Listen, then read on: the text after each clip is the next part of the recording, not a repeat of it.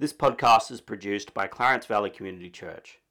If you benefit from our ministry and you would like to support us, details can be found at our website cvcc.com.au. There you can also find out more details about our church. Lord, again, we are just so grateful to be here. Thank you that we can come together also to do communion. Thank you, Lord, for the grace that we have in Christ, the treasure trove. Lord, everything we ever need to know you, to be in relationship with you, we have in Christ Jesus. And today, Father, we want to talk about how we can connect in with your sovereignty, how we can be disciples that bear much fruit in Jesus' name. Amen.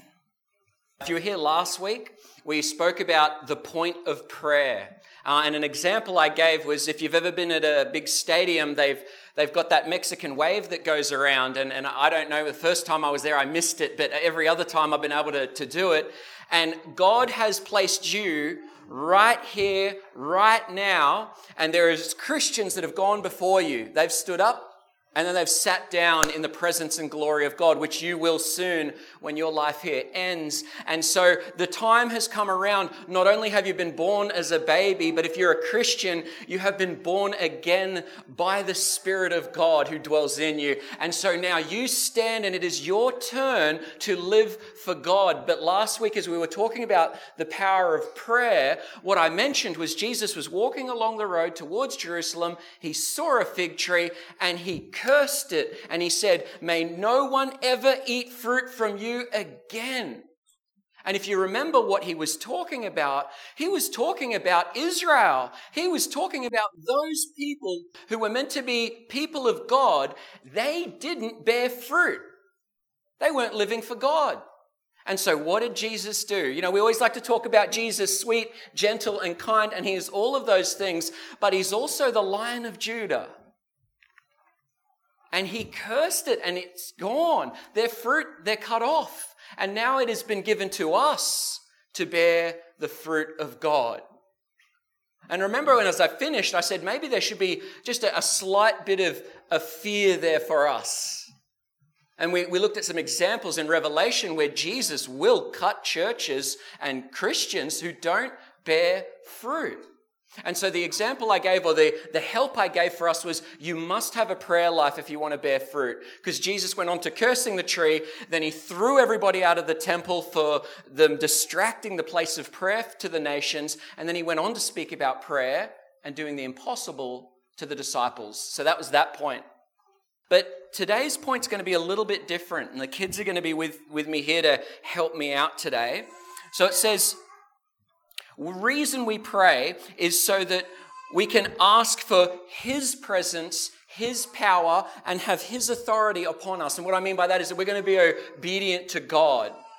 But there might have been something you missed there, because remember I said it is his power, it is His presence and His authority that we are under. And you've got to understand as a Christian, we don't just throw our hands up and pray to some deity, some nameless wonder. We pray to a very personal, very intimate God who has made Himself known in the Scriptures. There's many different faiths out there, but ours is one that is true and a God who has made himself known. And so that's going to be our, our purpose today. You can have an incredibly big and great prayer life, but if you do not know God, you might be praying to the wrong thing. So I'll go on. God's Son Jesus was so sure of the Bible, he often used it in his own life. And we might remember that from last week. Mark 11, he was pushing out the money changers, pushing out those who were selling in the temple. And what did he say? Does it not say, My house is a house of prayer? What did he appeal to? Now we know the authority of Jesus. Jesus could have walked in there and said, Enough of this, get out. He, he has that authority. He is God's son. Whatever he says, it's, it's in the Bible. It's there for us to learn from. But he didn't, did he? He points back to the words of his father spoken through the prophet and uses that as his basis for kicking all these people out. That might teach us something. about how significant the Word of God is if Jesus himself is going to use it throughout his ministry. Jesus would challenge religious hypocrites and even Satan with the word of God when he was tempted out in the desert. Why? Because when man or demon look to bear their authority down on your will, you have an authority that is above all other authority, which is God's. Now, I would love for you to memorize this. If you can remember what I'm about to say, this will protect you as a Christian, and it has protected me in quite a number of scenarios. It was a, it's a quote from Martin Luther when the Roman Catholic Church was saying, You must do this, you must believe what we tell you to believe. So, this is the church. This is someone in here coming to you and saying, You've got to do what I say and you're going to do it on behalf of God.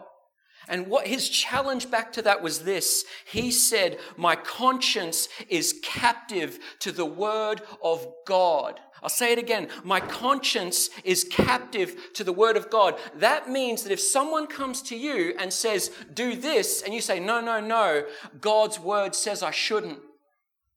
Does that make sense? Who are we going to follow? Them or God? My conscience is captive to the word of God. But there's also another element to God's word that is just as important, and it is to know who we are, why we are here, and where we are going.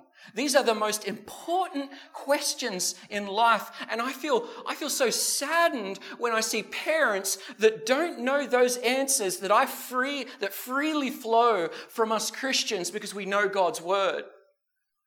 Mum, dad, who are we? Why are we here? Where are we going? What's the point of life? That is so important. So important. Now, here it is. This is what it's like when we don't have the Word of God. If you're on a boat and it's a beautiful, fine day, and you're standing there, it's a big boat, how do you stand when it's a beautiful, calm day? What about when it starts to get like the clouds start to get a bit dark and the waves go like this? What, what does it look like for you? Where do you go? What if it gets bigger like this? What do you look like? What if the waves start crashing on the boat? What happens to you then? exactly listen, that's exactly what Paul says. He says this, Ephesians 4:14, then we will no longer be infants tossed back and forth by the waves and blown here and there by every wind of teaching and by the cunning and craftiness of people in their deceitful schemings. He's just given it right there. As a Christian, you are going to come up against things where they are going to try and deceive you, to trick you, and you're just going to be blown around, tossed around. But before that, he was talking about apostles, preachers, teachers. He was saying those those who give you the word of God, truthfully give you the word of God, you look to them and you won't be tossed around. So I'd hate to live a life like that. You imagine if your whole life was like that, just going from one wave to the next, getting knocked here and knocked there, but not us. In the world, there are those who act like they know, so they'll act like they know, but they're lying. They go, I know truth. Oh, the Bible's not true, but I've got this truth. They act like they're real confident as well, some of these people. Some of these false teachers, they call themselves Christians as well, and then they tell you the lie. Very confident people. But others may be deceived already before they speak to you, and they actually think what they're saying is true from some other false teacher, but that is not our authority. I don't care how confident they are. You get the Jehovah's Witness, the Mormon knocking on your door, they look you straight in the eye and they'll tell you their truth. But it doesn't matter because it's contrary to the Word of God, so it's a lie. I can feel the friction in the room when you say something like that to somebody, hey. But it's either they're right or you're right. You know, I love in our postmodern world, we like try and like say, well, that's your truth, that's my truth. No, yeah, Jesus didn't get crucified because he was trying to go their truth, my truth. He's like, this is my Father's word. Didn't we just hear that? What does the Bible say? It's after he tosses all the people out of the temple that were selling things. And so here it is. See to it, Colossians 2 8, see to it that no one takes you captive through hollow and deceptive philosophies, which de- uh, depends on human tradition and the elemental spirit, uh, forces of this world rather than on Christ and Galatians 1:8. But even if we, so this is the apostle speaking, he's saying, even if I come to you or an angel from heaven, like you have the most tremendous supernatural experience, even if that happens, but that thing preaches a gospel that's about Jesus, other than the one we preach to you, let them be under God's curse. They're serious about truth, aren't they? The Word of God is serious about truth. See, even God's Son needed his Father's words to overcome in this life. How much more should we get to know God's Word if we hope to overcome? Now, there, there might be a hard, hard little saying at the end of that. Who here thinks they're going to walk their Christian walk better than Jesus? None of us would put our hand up. None of us have walked like Christ as purely and wholesome and perfectly as he has. But what did he do? He relied upon his own Father's word. So, what about us? He took it seriously. How much more should we take God's word seriously? Even Paul had to warn a young Timothy of the same thing. He said this in 1 Timothy 4:16. Listen to this one. Watch your life and doctrine closely. Persevere in them because if you do, you will save both yourself and your hearers. Now, here's, here's a, a, a little bit of trivia for us. How do I watch my life? What life is he talking about? He's talking about the life you lead through the Word of God, through the teachings of the apostles, the Son of God, and the disciples. Okay, that's how I'm to live my life. And I've got to watch that. But then what about your doctrine? What's doctrine? Well, doctrine means, well, what do I believe about God? What do I believe about sin? What do I believe about the gospel? Oh, you, you have to know God's word in order to watch those things. And if you do keep uh, careful attention on these things, what's the promise? You'll not only save yourself, but what, what are you going to do? You're going to save your hearers as well. You're going to be someone who is going to pour springs of living water out into this world that is corrupted because you have the truth. You have the truth upon God's own authority. Sadly, like a compass without a needle is every heart devoid of God's word. Could you imagine how silly that would be? You buy a compass from the shop and you go out to find your way home and you look down at it and it's got no little needle pointing north. I know LJ would take it straight back and get a refund. Me too. But for the kids, let's go back to basics. Knowing who we really are for many, is like a painting on, the, on, an art, on an art exhibition, right? This is how people come to their life.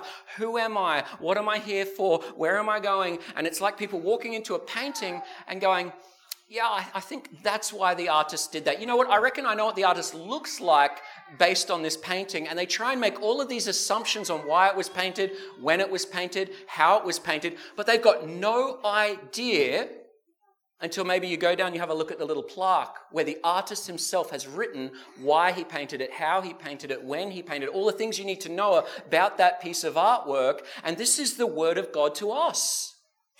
We are that artwork. Here, I'll, I'll, read it for you in Ephesians chapter 2, verse 10. We are God's handiwork. But how on earth could you know why you're here, where you're going, and all the great and big questions of life if you're not prepared to come to the artist, the creator of yourself, and go and learn from him? It's impossible. Or if you come across a baby in a pram and Lord forbid there's no parents around and you're out in a park and there's a baby in a pram. I know uh, my, my heart rate's going up just thinking about this. This would be quite shocking, I imagine. And, and as you see this, this baby, you would have no idea uh, about any detail of this baby, who it belongs to, how long they've been here. All of these questions would start flooding into your mind. The only way you would know about this child is if one of the parents came over and told you. But that's exactly us as well. We're like the baby. Have a read of Acts chapter 17, verse 28. For in him we live and move and have our being, as some of your own poets have said, we are his offspring. We are created by God. We are created for God. And if you don't know Him and have a relationship with Him, how on earth could you know what on earth you're doing here? Where are you going? What's the purpose of life? All of these great and wonderful questions. And as an offspring, we need to remain in close and constant relationship with our Father through prayer. That was last week through prayer without neglecting to know and obey Him through His revealed word. That's the point of today. Romans chapter 8, verse 29 says, For those God foreknew, He also predestined to be conformed to the image of His Son. Maybe there's a little bit we learn about the fruit bearing of a Christian. You have been chosen. You have been called. You have been washed clean by the blood of the Lamb so that what? You could be like Him. You could conform yourself to the image of His Son. Now, how on earth are we going to do that if we don't know the Son? If we don't study His life? If we don't contemplate and meditate upon the Word of God, we would be like those people walking along at the art exhibition going, I think this, maybe, maybe throw a, throw a dart at it or something. You know, let's just have a guess. We don't want to be like that. And I cannot stress the importance of what I'm saying, especially today. I want to, I want to share some reasons why in our society.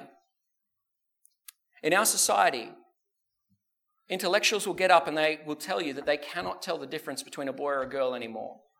Now, you think I'm talking about some fringe, funny group out there? No, we're talking about scientists. We're talking about world leaders. They won't tell you the distinctions between a boy and a girl. That's just out the window. This is a society we're in now. Claim that we came from nothing and then nothing turned into bacteria and then bacteria turned into a fish and a fish turned into a monkey and a monkey turned into a human, all from nothing. Don't, laugh. These are the smartest minds in the world telling us this day in, day out. Uh, they're people who protest for unity, yet lobby for tribalism, live totally immoral lives, yet declare their virtue on social media. They are denying God while simultaneously believing in some ambiguous higher power. They claim they, have, they are peaceful, yet are full of rage. They talk of joy, but are never satisfied. They live in in existential terror of acid rain, holes in the ozone, rain bombs, and boiling oceans, and then they pass that existential fear onto their children. Uh, and they Industries formerly built to heal nations are consumed with greed and profit. They claim capital punishment is evil unless the person is an unborn child, then it's a just cause. They say don't judge while they are judging what you think you become that includes an animal. You want to become an animal today, I've got to respect that dignity that you have as that animal.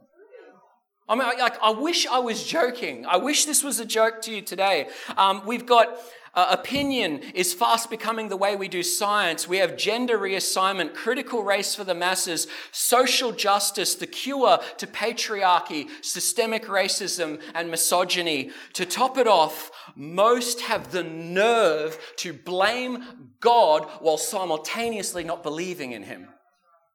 Absolute madness. And I, I think that people will listen to everything I've just said there. That was just off the top of my head for five, five minutes, just jotting a few things down that come to mind. But people may listen to this in the future and think, that guy is talking about some crazy fringe in 2023. I'm talking about the mainstream. I wish it was just some group out there that no one really pays attention to.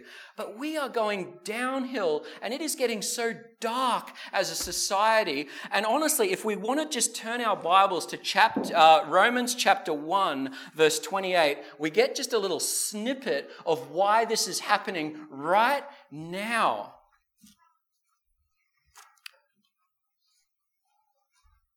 Welcome to an ever increasing godless society. Romans chapter 1, verse 28. Furthermore, just as they did not think it worthwhile to retain the knowledge of God, so God gave them over to a depraved mind so that they do what ought not be done. They didn't retain the knowledge of God. How do we retain the knowledge of God? Through His Word, obedience to His Word. But society has said to God, forget you. And so God says, fine, have at it, go for it. And this is what we end up with. And we would be the ones called crazy. You think we would be disheartened, but I'm excited because look what God has given us power, love, and a sound mind. That's a promise from the Holy Spirit. We have power, love, and a sound mind. The more crazier it gets out there, inevitably, the more brighter it gets in here, in our lives, and us as Christians. We are going to continue to shine. We are on steady water while there's storms out there and lives being broken and rebroken and rebroken. This is a time where the Lord God is so obvious, obviously the answer to humanity's intellectual and emotional diseases. It's so obvious. This disease that envelops our land. As we retain the knowledge of God, and as they depart, the difference and that gap is just going to keep widening and we're going to become more noticeable. We've just got to try and stay out of it. Stay out of it. Remember, I taught my conscience is captive to the word of God. That protects us from everything I just mentioned before.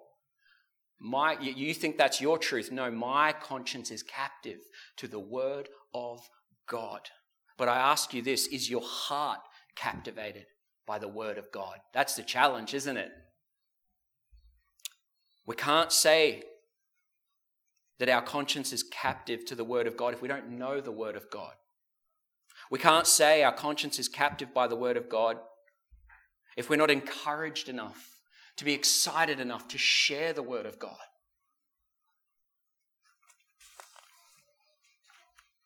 There may even be a greater burden on us who understand what the words inerrancy and sufficiency of Scripture mean. Have you heard that before? Inerrancy and sufficiency of Scripture. For those who don't, if you have your Bible, 2 Timothy 3:16.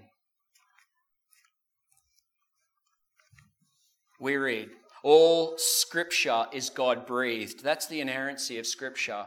That means the word of God is not a suggestion, it's not a self help, it's not a guide, it is as though God, from his very lungs, has pushed air through them, out the vocal cords, and out the mouth. This is God's word breathed from his own lips. So there's no authority higher.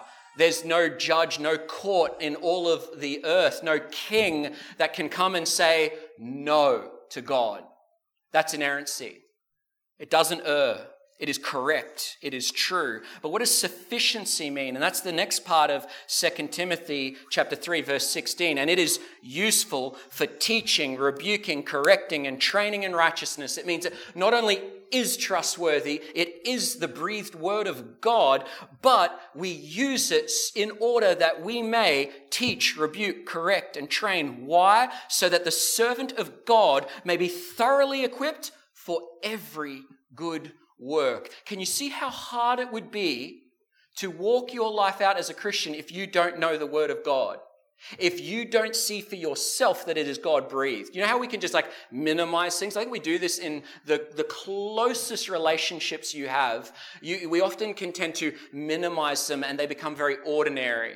I don't know about you, but when it's very different from when a child is first born to when a child is three years old and they've just scribbled all over your walls. You know, it's just you.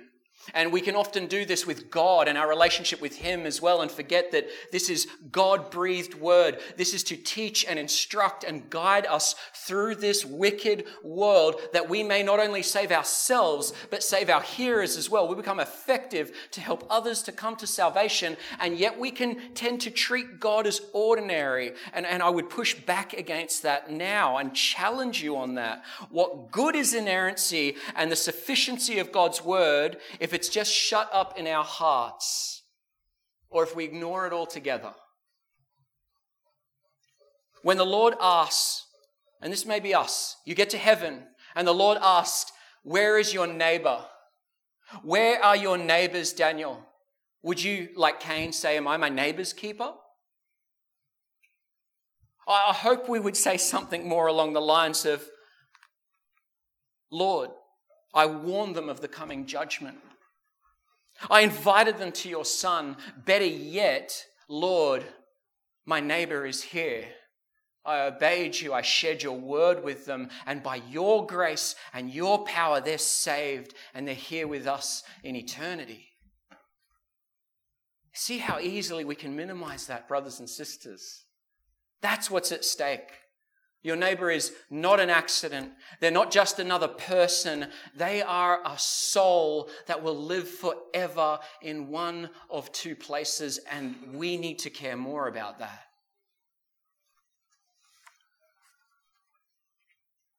You might think, well, the world will call us crazy. Or maybe your pride will think, I don't want to look silly. Yes, we best understand that we sound foolish to a world gone mad. Like the last thing you want in the throes of your madness, in the throes of your drunkenness, is for someone to come along and speak order and truth into that madness. Obviously.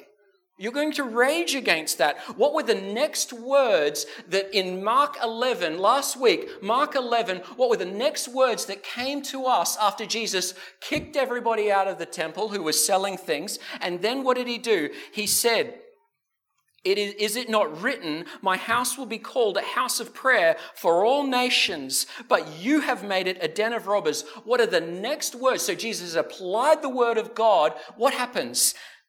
Verse 18 the chief priests and the teachers of the law heard this and began to look for a way to kill him. Isn't that interesting? That's what the Word of God does in the hearts of those who are depraved, who have let go of the knowledge of God. They didn't see fit to retain it. And then you come along and you say, that's wrong and this is right. No, that's your truth. No, that is the truth. There is no other truth. Did Satan not play his part? Because Jesus used similar words against him during the great failure of Satan trying to tempt Jesus in the desert. Jesus said, Is it not written when he challenged Satan? John he had the same death outcome because he spoke God's word into Herod's life and said, The marriage that you have is immoral. He lost his head for that. And all the disciples, because of the word of their testimony, the faithful disciples all lost their lives in, in a very tragic way because they spoke God's word to a depraved and wicked generation. Might we again see how important the word of God is for us in our lives? I can't speak. Who would listen to me? I'm shy. I'm embarrassed. I get it. But remember, it is God who empowers His word. You're just the mouthpiece. You're just Christ's ambassador. You're told to do a job which is to speak the truth. It is God's responsibility to go into that heart and go to war against that person, not ours. Yet we often shrink away from even that. Now, I've got a story about a tiger and a mouse. Winner. This little mouse walks into the tiger's cave. Now, honestly, you think you might know how this story goes, but you don't. The mouse walks in, he stands up on his two legs, he puffs his chest out, and he says, Listen here, buddy, you better watch out or I'll get you. And you know what the tiger did? He started quivering in the corner. He was scared. He tried to climb up the wall to get away from the little mouse, and he'd take another step, and the tiger would jump a bit more. But what do you think happened when the tiger realized how big his teeth were, how sharp his claws are, and how much bigger and more powerful he is than the mouse. The mouse got really scared, really scared. But as Christians, I feel we can sometimes be that tiger. The world comes and puffs its chest and walks up to us, and we quiver and we hide and we're scared. We don't think we can speak into it. We don't think they'll listen, or we think there's some problem. Maybe it'll hurt our pride. And so we're quivering in the corner at this little mouse. But we've got to realize the Word of God has teeth, has claws, and it is far more powerful than they have any, any idea. But are we going to open our mouth? Are we going to challenge the system, challenge the madness with truth? When we realize what we have, I don't think we can be stopped. And not just the word of God, but like I said last week, the power of prayer. This is because, again, it's not under your strength. It's not your teeth. It's not your claws. It's not your size and strength. It's God's word, God breathed. So now I'm going to answer the last question I asked, Who are we? What are we doing here and where are we going? I'm going to answer that question just now because people often answer this. Go and ask anybody on the street just for fun. Go say, Who are you? And I'll say, Oh, I'm Daniel. Uh, no, I didn't ask for your title. Who are you? Oh, I'm a, I'm a pastor or I'm a mechanic or I'm a father. Like they'll, they'll, no, no, I don't want to know things about you that make you up. I want to know who you are. And literally, they say, I don't know how to answer that question. Who am I? I don't even know what you're talking about, but here, I'll answer it for us all today.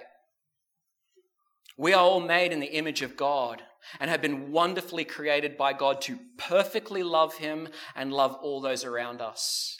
Unfortunately, our backstory is not good. Sin and death have consumed all of us completely by the sin of our ancestor, Adam.